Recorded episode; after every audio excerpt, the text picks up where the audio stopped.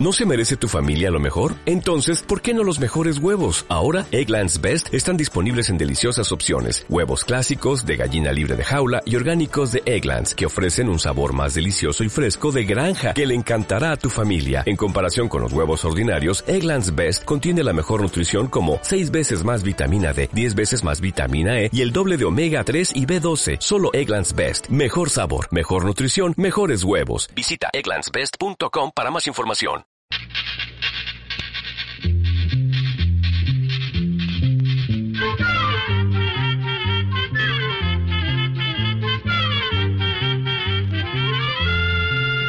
Llegó pa' todo, llegó la escuela, llegó la escuela, llegó por radio. ¿Qué tal? ¿Cómo están? Con gran placer damos inicio a una nueva edición de... Oigamos la respuesta. Bienvenidos, estimados oyentes, y les recordamos que comprender lo comprensible es un derecho humano. Gracias por estar con nosotros. Hoy tenemos preguntas muy interesantes que ustedes nos han enviado, de manera que vamos a iniciar contándoles una técnica para ahuyentar murciélagos. Y también le contaremos la historia del lápiz. ¿Tiene su televisor unos colores extraños en las esquinas o a los lados? ¿Ha notado eso? Le vamos a contar qué puede hacer para solucionarlo. Acompáñennos y descubran las respuestas de estas y más preguntas. Y escríbanos si tiene alguna consulta. Será un placer atenderle. El señor Remberto García nos escucha desde Sonsonate, El Salvador, y abre nuestro programa con esta pregunta. ¿Cómo puedo ahuyentar los murciélagos? Oigamos la respuesta. Nos complace mucho que desee ahuyentar a los murciélagos y no matarlos, pues los murciélagos nos ofrecen muchos beneficios. Imagínese que los murciélagos combaten las plagas de insectos, dispersan semillas y ayudan a la polinización. Ahora bien, le contamos que tanto en la ciudad como en el campo es muy común ver murciélagos que de vez en cuando llegan a las casas en busca de insectos para comer y por lo general ellos mismos salen, salen solos. Sin embargo, otras veces entran buscando lugares para refugiarse. Pueden hacerlo, por ejemplo, en techos o cielos rasos, bodegas o galerones, ya que buscan lugares oscuros y calientes. Lo que los expertos recomiendan es tapar muy bien todas las rendijas por donde los murciélagos podrían estar entrando a la casa. Por lo general nos damos cuenta que hay murciélagos anidando dentro de la casa porque aparecen manchas de color café en las paredes o techos. También podemos darnos cuenta por el mal olor producido por la acumulación de excrementos que sale por las grietas o hendiduras. Los murciélagos generalmente entran en sus escondites a través de pequeñas endijas por láminas de techo mal puestas, por entradas de tubería o incluso pueden entrar por el agujero del cableado eléctrico a la casa. Las entradas que usan los murciélagos pueden ser muy pequeñas, de apenas unos pocos centímetros. Para impedir que entren, todas esas entradas deben taparse. Primero hay que asegurarse que no quede ningún murciélago escondido. Por esa razón, cuando se quiera desalojar una colonia de murciélagos que está dentro de una casa, lo primero que hay que hacer es revisar muy bien la casa para encontrar los lugares por donde están entrando y así asegurarse que, antes de cerrar las aberturas, todos los murciélagos hayan salido y que no haya ninguno dentro. Una manera de permitir que vayan saliendo y que no vuelvan a entrar es colocando una malla plástica o un cedazo de alambre tipo mosquitero frente a la salida o agujero por donde entran. Esta especie de cortina debe colgarse frente al orificio de salida. Debe servir como una puerta de una sola vía, es decir, debe permitir la salida de los murciélagos, pero no permitir que entren. Para colocarla, se coloca la malla sobre la abertura de salida de los murciélagos. Luego se fija con tachuelas con pegamento o con cinta. Se pega primero al borde superior, un poco más arriba de donde está la entrada de los murciélagos. Luego se fijan los lados, pero teniendo el cuidado de dejar sin pegar la parte de abajo. Esa parte de abajo debe quedar sin pegar para que el murciélago pueda salir, pero no volver a entrar. Esta malla debe dejarla puesta hasta que usted esté seguro que no quede ningún murciélago en el escondite. Después se pueden sellar las entradas. Por último, vamos a contarle que a algunas personas les ha dado buen resultado poner cajas de madera fuera de las casas para que los murciélagos aniden en las cajas y no lo hagan dentro de las casas. Nos gustaría muchísimo saber si estos consejos le ayudaron de alguna manera. Si los pone en práctica, le agradeceríamos de verdad que nos vuelva a escribir y nos cuente su experiencia para compartirla con todos nuestros oyentes. Además, le estamos enviando unas imágenes de cómo pegar la malla y otras imágenes de las cajas de madera, y esta información también se la podemos enviar a los oyentes que así nos lo soliciten. A veces los árboles son testigos mudos de la historia de muchas familias. Bajo los acordes de Guillermo Anderson de Honduras, Escuchemos la canción Cortaron el árbol. Cortaron el árbol, guía fiel de embarcaciones, soportaba los ciclones en el puerto ayer. Cortaron el cedro aquel de la avenida y la acacia tiernamente florecida que alegro los días de tu juventud.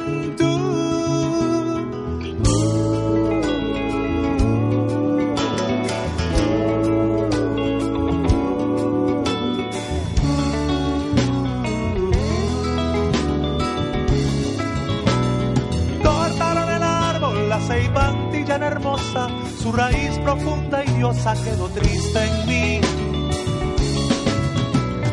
Corren los venados asustados y sedientos, fuertes llamas trae el viento, ya no llueve aquí. Cortaron el mango hermoso de la plaza, el caimito que cobijaba tu casa, el ceibón de tu infancia, lo cortaron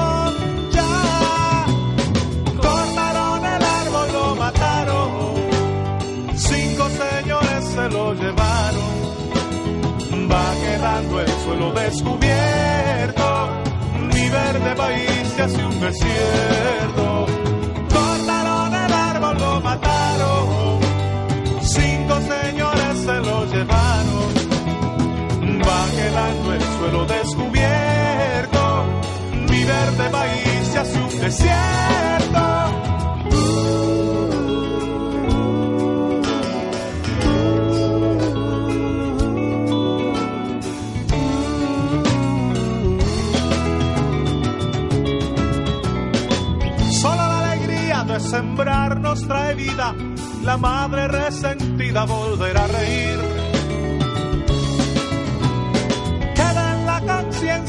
Siembra y lo realiza, y la lluvia cual sonrisa se verá venir, solo echando fuera el mal del egoísmo.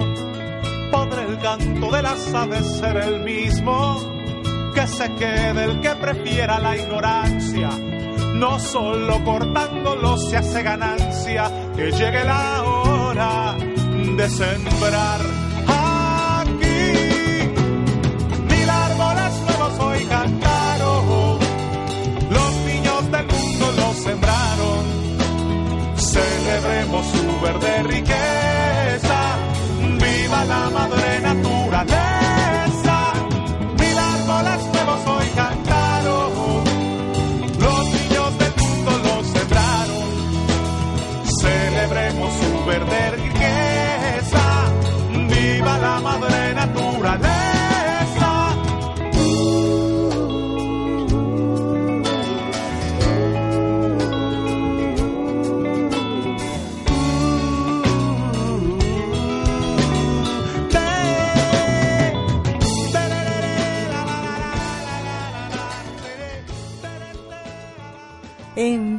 Sus preguntas al apartado 2948-1000 San José, Costa Rica. También nos puede contactar al correo electrónico isq.org o encuéntrenos en Facebook como Oigamos la Respuesta. Regresamos de la música amigos y continuamos con ustedes, nuestros estimados oyentes. ¿Por qué se da el halo solar que se vio en Costa Rica sábados atrás? Es la consulta de la señora Ligia Palacios, que nos escucha en Costa Rica y nos ha enviado su consulta a nuestro Facebook. Escuchemos la respuesta. Esa rueda o anillo luminoso que a veces se ve alrededor del Sol es algo normal.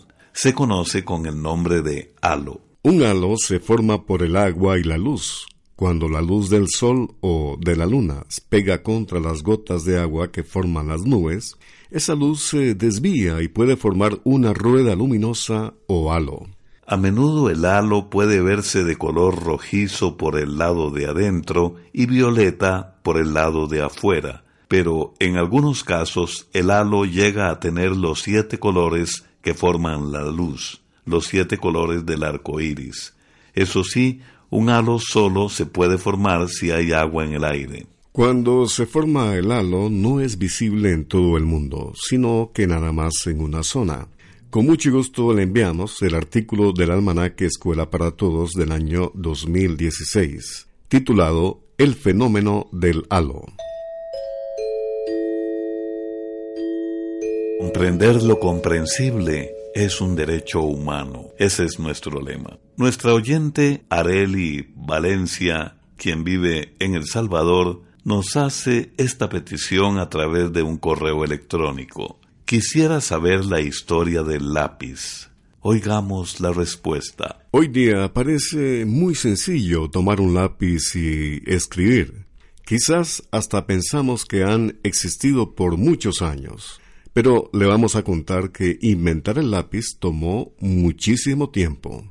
Se dice que el antepasado más antiguo del lápiz fue una varilla de plomo o de plata que usaron los griegos, romanos y egipcios hace unos tres mil años para escribir sobre una especie de tabletas. El lápiz que conocemos se produjo hace unos cuatrocientos años. Se cuenta que en el año 1564 un huracán azotó las islas británicas y arrancó un árbol gigantesco. Al caer quedaron al descubierto unas piedras de una extraña sustancia negra. Poco después un campesino que pasaba por ahí notó que se le habían ensuciado los pantalones con esas piedras. Rompió entonces un pedazo de una de esas piedras y se dio cuenta que servía para pintar y trazar rayas. Entonces los pastores comenzaron a usar ese material para hacer marcas y señalar el ganado. Ese raro material era grafito. En Inglaterra se empezaron a vender pedazos delgados y largos de grafito como varillas de escribir. Se dice que algunos vendedores las envolvían, esas varillas, con cordeles que podían desenrollarse a medida que se gastaba el grafito. Se cuenta además que, para guardar el secreto, los ingleses tenían una fuerte vigilancia sobre la mina, pero no pudieron guardar el secreto para siempre. En 1795, un francés llamado Jacques Conté encontró la manera de hacer lo que nosotros llamamos mina mezclando el grafito con arcilla de polvo. Hoy día las fábricas de lápices usan técnicas distintas, pero el procedimiento es el mismo y es simple. Se abren surcos en tablillas de madera cilíndricas cortadas a la mitad, se coloca el grafito o mina en el surco y se le pega otra tablilla exactamente igual. Finalmente, solo falta cortarlo para darle el largo deseado pulirle con lija la superficie, pintarlo, agregarle el borrador y hacerle punta. El resultado final es un lápiz. Hoy día se calcula que se gastan unos 6 mil millones de lápices cada mes. Vamos a la música. Muchos recordamos esa canción, legendaria en los tiempos de la Revolución Sandinista en los años 1977, 78 y 79. Su autor, el gran artista nicaragüense Carlos Mejía Godoy. Escuchemos entonces El Cristo de Palacagüina. Una aurora de medianoche, los maizales se prendieron, los quiebraplatas se estremecieron Luz por Moyogalpa, por Tepaneca y por Chichigalpa. Cristo ya nació en Palacagüina, de Chepe Pavón Pavón y una tal María, ella va a planchar muy humildemente la ropa que goza la mujer hermosa del terrateniente.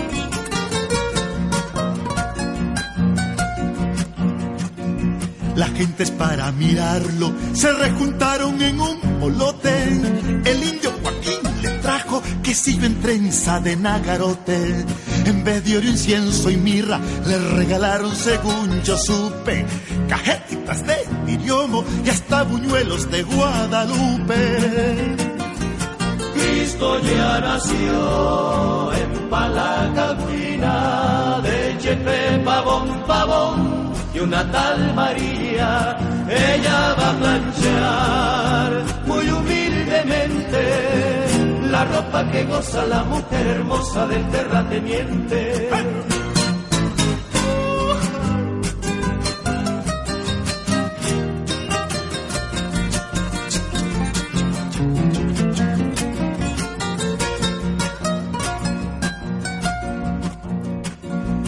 El pobre jornalero se me catella todito el día. Lo tiene con reumatismo el tequio de la carpintería. María sueña que el hijo, igual que el tata, sea carpintero. Pero el cipotillo piensa, mañana quiero ser guerrillero. Cristo ya nació en Palacadruina, de Chepe Pavón Pavón y una tal María, ella va a planchar muy humildemente la ropa que goza la mujer hermosa del terrateniente. Cristo ya nació en Palacagüina, Pechepe, pavón, pavón, y una tal María, ella va a planchar muy humildemente la ropa que goza la mujer hermosa del terrateniente, la ropa que goza la mujer hermosa del terrateniente, del terrateniente, del terrateniente.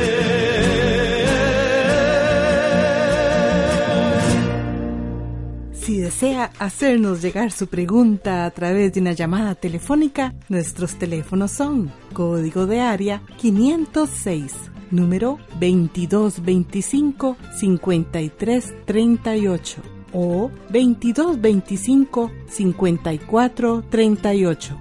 También puede contactarnos a través de un mensaje de WhatsApp al teléfono código de área 506, número 8485-5453.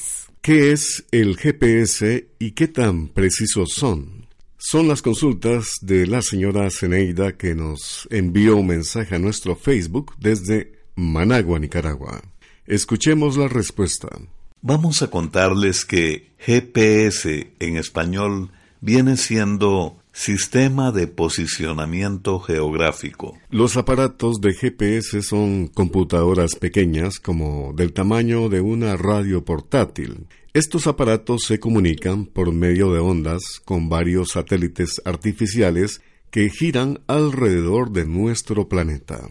Desde allá arriba, los satélites pueden ubicar el lugar donde está la persona con el GPS. Entonces, los satélites envían ondas que son recibidas por el GPS y, en una pantalla que tienen estos aparatos, aparece un mapa con la ubicación exacta de la persona.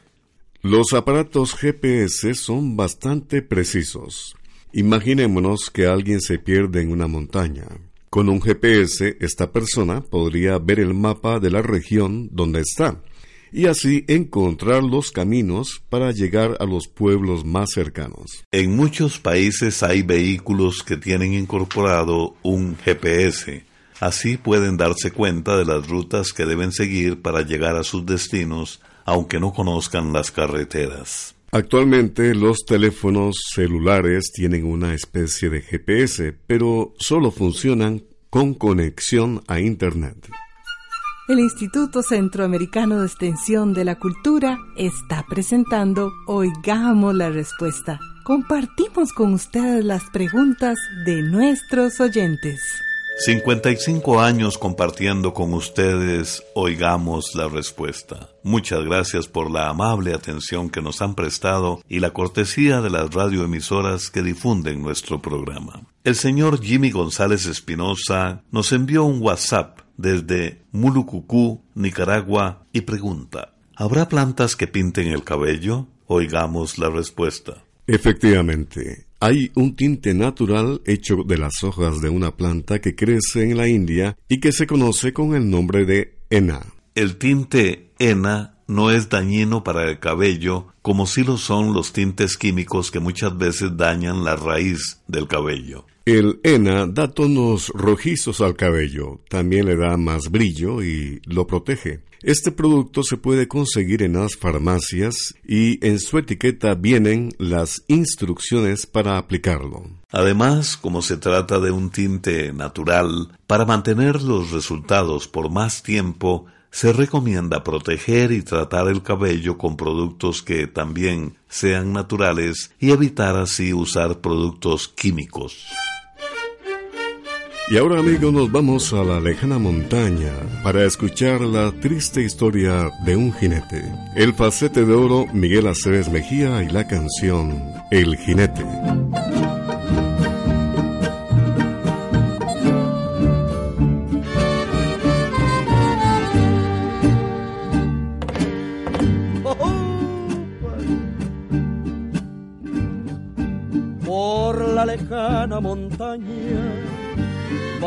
Cabalgando un jinete, vaga solito en el mundo y va deseando la muerte. Lleva en su pecho una herida, va con su alma destrozada, quisiera perder la vida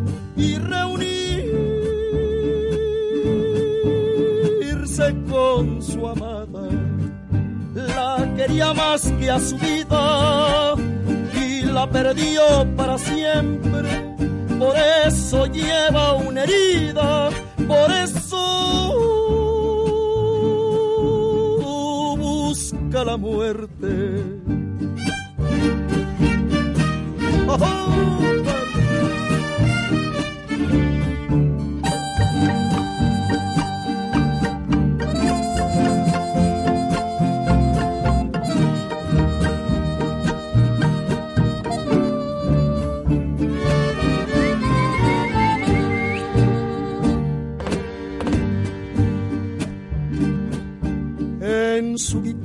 cantando, se pasa noches enteras, hombre y guitarra llorando a la luz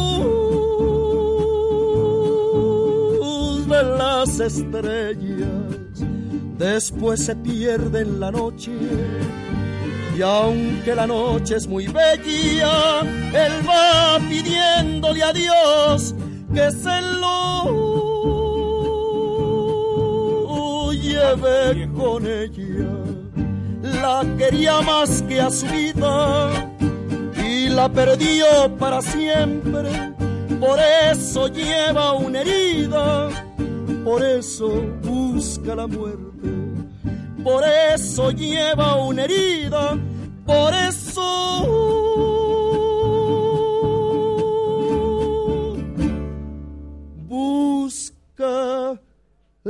muerte.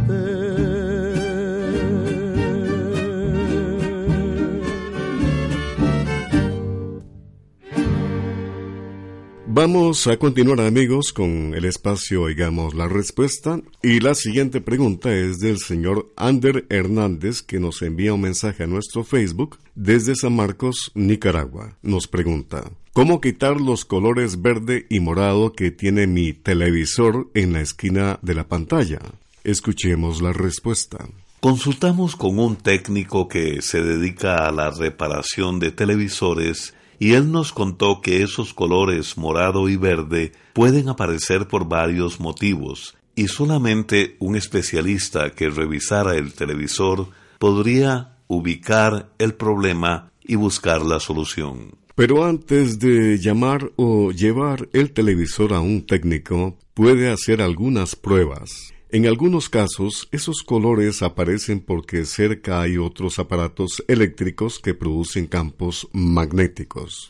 Si el televisor tuviera cerca parlantes, un equipo de sonido o una computadora, es posible que haya alguna clase de interferencia que está produciendo esos colores. Haga la prueba alejando el televisor de estos aparatos para ver si el problema se soluciona. También podría ser que el cable coaxial, que es el que recibe la señal, esté en mal estado. Cambiarlo por uno nuevo podría dar resultado. Este problema también se ha dado en pantallas que al ser ensambladas e instaladas fueron atornilladas con fuerza y la pantalla queda tan ajustada que la imagen se altera. En estos casos, aflojar un poco los tornillos en la parte trasera del televisor podría solucionar el problema. Y si con estas pruebas el televisor todavía mostrara los colores, posiblemente hay algún desperfecto que deba ser revisado por un técnico. Vamos a compartir esta reflexión de un escritor maravilloso y legendario, Mario Benedetti. Dice así, y sé feliz, pero no por alguien, tampoco por algo, quizás con alguien, nada de eso, sé feliz porque, al fin y al cabo, es lo que te mereces. Finalmente amigos, para despedirnos queremos compartirles algunos temas del espacio de mañana. ¿Por qué algunas personas nacen con el labio leporino? Entérese qué es el cuarzo y para qué sirve. Y descubra qué es la viruela en las gallinas. Además, mañana tendremos un nuevo cuento, El tamborcito y el mono, un relato de El almanaque Escuela para Todos. Lo vamos a disfrutar. Les esperamos. Programa A Control 36. Y así llegamos al final del programa del día de hoy. Los esperamos mañana en este su programa Oigamos la Respuesta. Mándenos sus preguntas al apartado 2948-1000 San José, Costa Rica. También puede enviarnos sus preguntas al correo electrónico isq.org o encuéntrenos en Facebook como Oigamos la Respuesta. O llámenos por teléfono, código de área 506, número 2225-5338 o 2225-5438. Recuerde que comprender lo comprensible es un derecho humano.